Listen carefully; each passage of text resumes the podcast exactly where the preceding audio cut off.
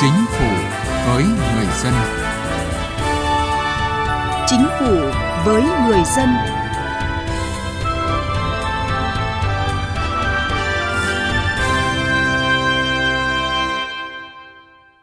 Xin kính chào quý vị và các bạn đang nghe chương trình Chính phủ với người dân. Chương trình hôm nay có những nội dung đáng chú ý sau. Chính phủ đồng ý bỏ thi thăng hạng chức danh nghề nghiệp viên chức, xây dựng đô thị thông minh, người dân và chính quyền tương tác trên môi trường số.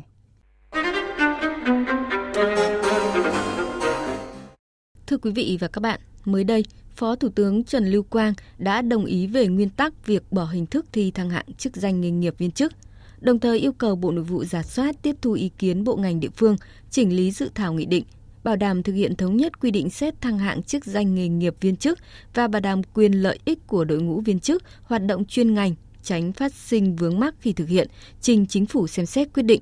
Như vậy, Sắp tới, khi dự thảo nghị định sửa đổi bổ sung một số điều của Nghị định số 115 năm 2020 về tuyển dụng, sử dụng và quản lý viên chức được thông qua, các viên chức sẽ không còn phải thi thăng hạng chức danh nghề nghiệp. Nhiều giáo viên bày tỏ vui mừng với quyết định này bởi việc tổ chức kỳ thi thăng hạng viên chức nói chung, giáo viên nói riêng tốn kém kinh phí, trong khi nội dung thi cũng không giúp nâng cao chuyên môn nghiệp vụ.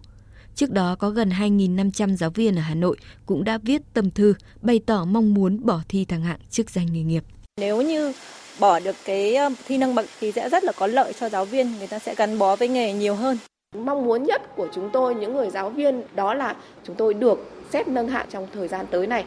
Thực tế hiện nay, việc tổ chức thi thăng hạng chức danh nghề nghiệp chưa thực sự gắn với yêu cầu nâng cao chất lượng đội ngũ viên chức. Nội dung thi thăng hạng còn hình thức, chưa sát với vị trí việc làm và đặc thù công việc của từng chức danh nghề nghiệp, dẫn tới không đạt mục tiêu nâng cao chất lượng đội ngũ của việc thăng hạng. Chị Nguyễn Mai Trang, phóng viên một cơ quan báo chí ở Hà Nội nêu ý kiến. Tôi cũng may mắn được tham gia đợt thi thăng hạng vừa rồi và uh, thật sự thì kỳ thi này rất là nhiều áp lực, áp lực về thi cử, về chi phí, tiền bạc đi lại. Cá nhân tôi thì uh, đánh giá là nội dung thi thăng hạng hiện nay thì nó không sát với thực tế vị trí việc làm. Nó quá là nhiều nó quá rộng và nó không phù hợp với cái ngành nghề viên chức. À, tôi nghĩ là nên giao cho cơ quan quản lý xét duyệt thì sẽ phù hợp hơn. Cho rằng bỏ hình thức thi thăng hạng chức danh nghề nghiệp viên chức là một bước đi trong đổi mới cơ chế quản lý viên chức theo vị trí việc làm và tiêu chuẩn chức danh – Ông Nguyễn Xuân Khoa, trưởng phòng nội vụ huyện Diễn Châu, tỉnh Nghệ An đề xuất. Về cái xét thăng hạng cũng đề nghị cả cơ quan là đưa ra các cái tiêu chuẩn để tham gia xét tuyển và cái điều kiện cái tiêu chuẩn để được xét thăng hạng làm sao đảm bảo công bằng cho các viên chức mới vào nghề cũng như là các viên chức công tác lâu năm những cái viên chức mà có những cái thành tích cống hiến cho các cơ quan đơn vị là có những cái chính sách ưu tiên để đảm bảo được công bằng. Nguyên Thứ trưởng Bộ Nội vụ Trần Anh Tuấn cũng đồng tình với quan điểm cần có một bộ tiêu chí để xét tuyển minh bạch công khai. Người được xét nâng ngạch là người thật sự xứng đáng. Chúng ta phải xây dựng được một cái à, bộ tiêu chí hay nói một cách chính xác hơn là phải có một cái quy định chung về các tiêu chuẩn khi thực hiện xét chuyển đổi chức danh nghề nghiệp của viên chức. Trong đó thì bao gồm phải quy định cả về phẩm chất, tư cách gắn với cái đạo đức nghề nghiệp rồi cái à, trình độ năng lực kỹ năng hoặc là cái kinh nghiệm công tác à, phải có để mà thực hiện được các cái, nhiệm vụ mà đã được quy định trong từng cái bản mô tả công việc của mỗi vị trí việc làm trên cơ sở cái quy định chung gần như là một cái à, quy định chung như một cái khung mà cái này là do Bộ Nội vụ phải xây dựng và trình chính phủ ban hành để nó đảm bảo được cả cái giá trị pháp lý. Thì trên cơ sở đó thì các bộ ngành được giao quản lý nhà nước về từng lĩnh vực sự nghiệp như là y tế, như là giáo dục đào tạo, như nghiên cứu khoa học, văn hóa, nghệ thuật, thể dục, thể thao vân vân thì à, sẽ ban hành cái à, bộ tiêu chuẩn cụ thể để thực hiện cái xét chuyển chức danh nghề nghiệp của ngành mình cho nó à, đảm bảo được đúng với cái đặc điểm và tính chất hoạt động của mỗi cái lĩnh vực sự nghiệp. Theo Bộ Nội vụ, khi chưa cải cách tiền lương, chưa thực hiện được trả lương theo vị trí việc làm và sửa đồng bộ các quy định có liên quan, thì việc không tổ chức thi, chỉ thực hiện phương thức xét chuyển đổi chức danh viên chức là cần thiết – Điều này cũng đúng với quy định tại luật viên chức. Trong quá trình tổng kết thi hành, sửa đổi luật cán bộ công chức và luật viên chức, Bộ Nội vụ sẽ tiếp tục đề xuất giải pháp tổng thể để quản lý và nâng cao chất lượng đội ngũ viên chức.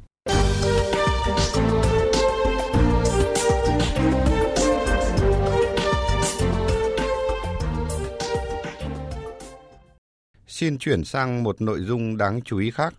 Thưa quý vị và các bạn, Thành phố Hồ Chí Minh xác định xây dựng đô thị thông minh gắn liền với chuyển đổi số và hiện đang trong giai đoạn gia tăng tương tác giữa chính quyền với người dân. Vừa qua, Bộ Thông tin và Truyền thông đã công bố kết quả xếp hạng chỉ số chuyển đổi số năm 2022 và Thành phố Hồ Chí Minh tiếp tục vươn lên xếp hạng thứ hai toàn quốc.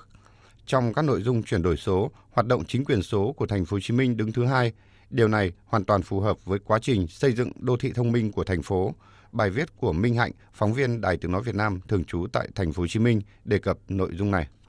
Phường Đa Cao, quận 1, thành phố Hồ Chí Minh có khoảng 25.000 dân sinh sống với 96 tổ dân phố và 8 khu phố. Từ khi số hóa và thực hiện quản lý đô thị thông minh đến nay, trụ sở Ủy ban Nhân dân phường không còn cảnh người dân xếp hàng dài chờ làm thủ tục, chờ phản ánh các vi phạm trật tự đô thị, vân vân.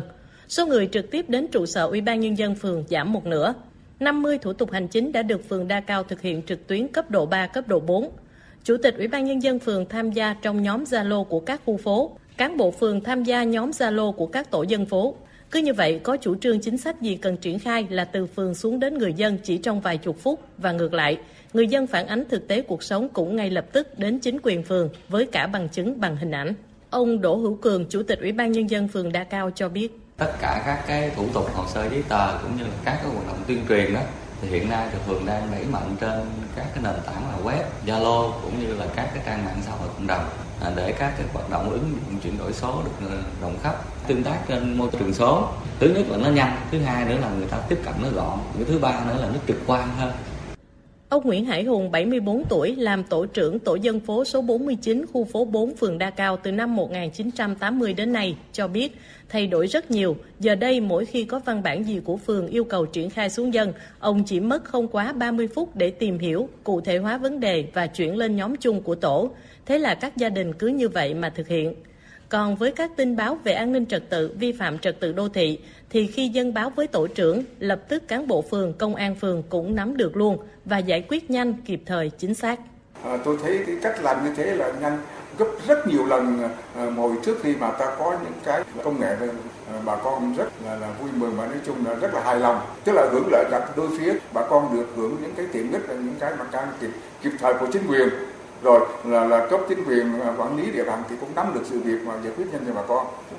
Tương tự như vậy, ở các địa phương khác của thành phố Hồ Chí Minh, việc sử dụng dữ liệu dùng chung để giải quyết các yêu cầu của người dân, thực hiện dịch vụ công trực tuyến cấp độ 3, cấp độ 4, việc ứng dụng công nghệ hình thành các nhóm Zalo đến tận tổ dân phố để điều hành công việc tương tác với người dân đang được thực hiện rất hiệu quả. Năm 2023, thành phố Hồ Chí Minh xác định chủ đề về xây dựng đô thị thông minh và chuyển đổi số là dữ liệu số. Trong đó, thành phố đề ra mục tiêu trọng tâm là người dân doanh nghiệp chỉ cung cấp thông tin một lần cho cơ quan nhà nước khi thực hiện dịch vụ công trực tuyến. Doanh nghiệp được khai thác dữ liệu, dữ liệu mở do cơ quan nhà nước cung cấp để phục vụ sản xuất kinh doanh. Cơ quan nhà nước sử dụng dữ liệu từ các hệ thống thông tin theo thời gian thực để hỗ trợ ra quyết định, giảm thiểu hoạt động báo cáo thủ công giữa các cấp. Thành phố cũng đề ra 10 nhiệm vụ giải pháp trọng tâm để thực hiện các mục tiêu đó.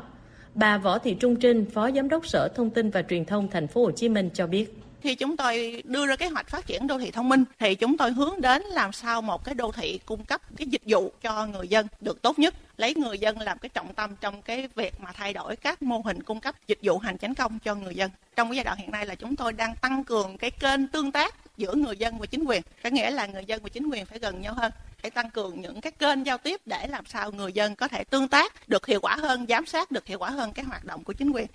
để xây dựng đô thị thông minh, thành phố Hồ Chí Minh đã ban hành chiến lược quản trị dữ liệu đến năm 2025 và tầm nhìn đến năm 2030. Từ góc độ chuyên gia công nghệ, tiến sĩ Huỳnh Lương Huy Thông, giám đốc Lab R&D thành phố Hồ Chí Minh của tập đoàn VNPT cho rằng xây dựng đô thị thông minh để giải quyết các vấn đề về hạ tầng đô thị và nâng cao chất lượng cuộc sống người dân. Trong đó, quan trọng nhất là điều hành dựa trên cơ sở dữ liệu và công nghệ được sử dụng vì mục đích phục vụ người dân chứ không nhất thiết phải chạy theo công nghệ mới nhất. Đô thị thông minh thì sẽ là quản trị hướng tích hợp, tức là cái dữ liệu của các ngành, các lĩnh vực sẽ được tích hợp vào chung trong một cơ sở dữ liệu. Chúng ta sẽ điều hành quản lý trên cơ sở dữ liệu đó. À, triển khai xây dựng đô thị thông minh thì nó đòi hỏi là các cơ quan lĩnh vực chúng ta phải phối hợp với nhau để chia sẻ dữ liệu và dữ liệu phải được thống nhất với nhau để tránh sự trùng lắp và cũng như là sự không đồng bộ thì chúng ta phải chú trọng đến việc xây dựng cơ sở dữ liệu và tập trung vào sử dụng công nghệ để giải quyết các vấn đề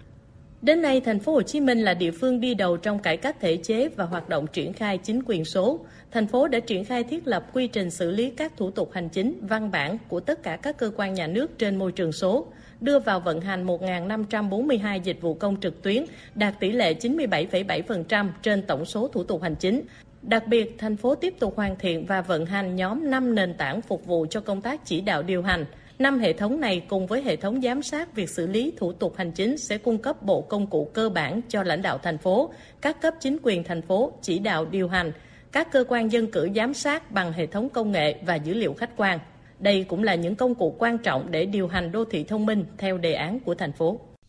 Thưa quý vị và các bạn, xây dựng đô thị thông minh gắn với chuyển đổi số, thân thiện với người dân doanh nghiệp cũng là mục tiêu được các địa phương triển khai thực hiện. Tính chung cả nước, có 48 trên 63 tỉnh, thành phố trực thuộc Trung ương đã và đang triển khai xây dựng đề án phát triển đô thị thông minh. Đề án này được xác định chính là một trong những động lực quan trọng để thực hiện mục tiêu đưa Việt Nam trở thành một nước công nghiệp theo hướng hiện đại, có thu nhập cao vào năm 2045. Đến đây, chúng tôi cũng xin được kết thúc chương trình Chính phủ với người dân hôm nay. Quý vị và các bạn có thể nghe lại chương trình trên trang web vov1.vov.gov.vn. Chương trình hôm nay do biên tập viên Thu Thảo biên soạn. Cảm ơn quý vị và các bạn đã quan tâm theo dõi. Theo pháp luật về trợ giúp pháp lý, trẻ em, người từ đủ 16 tuổi đến dưới 18 tuổi là bị hại trong vụ án hình sự thuộc hộ nghèo, hộ cận nghèo hoặc đang hưởng trợ cấp xã hội hàng tháng thuộc diện được trợ giúp pháp lý. Họ sẽ được nhà nước cung cấp dịch vụ trợ giúp pháp lý miễn phí theo các hình thức sau đây. Tư vấn pháp luật, hướng dẫn, đưa ra ý kiến, giúp soạn thảo văn bản liên quan đến tranh chấp, khiếu nại vướng mắc pháp luật, hướng dẫn giúp các bên hòa giải, thương lượng, thống nhất hướng giải quyết vụ việc, tham gia tố tụng, bào chữa, bảo vệ quyền và lợi ích hợp pháp trước các cơ quan tiến hành tố tụng, công an, viện kiểm sát, tòa án. Đại diện ngoài tố tụng trước các cơ quan nhà nước có thẩm quyền khác để bảo vệ quyền và lợi ích hợp pháp. Các tổ chức thực hiện trợ giúp pháp lý gồm Trung tâm trợ giúp pháp lý nhà nước thuộc Sở Tư pháp các tỉnh, thành phố trực thuộc Trung ương và các tổ chức tham gia trợ giúp pháp lý. Các bạn có thể tìm địa chỉ liên hệ và số điện thoại của các tổ chức thực hiện trợ giúp pháp lý theo một trong các cách sau đây. Truy cập danh sách tổ chức thực hiện trợ giúp pháp lý trên cổng thông tin điện tử Bộ Tư pháp, trang thông tin điện tử trợ giúp pháp lý Việt Nam hoặc trang thông tin điện tử của Sở Tư pháp địa phương. Hoặc có thể gọi về Cục trợ giúp pháp lý Bộ Tư pháp theo số điện thoại 024 6273 9631 để được cung cấp thông tin liên hệ.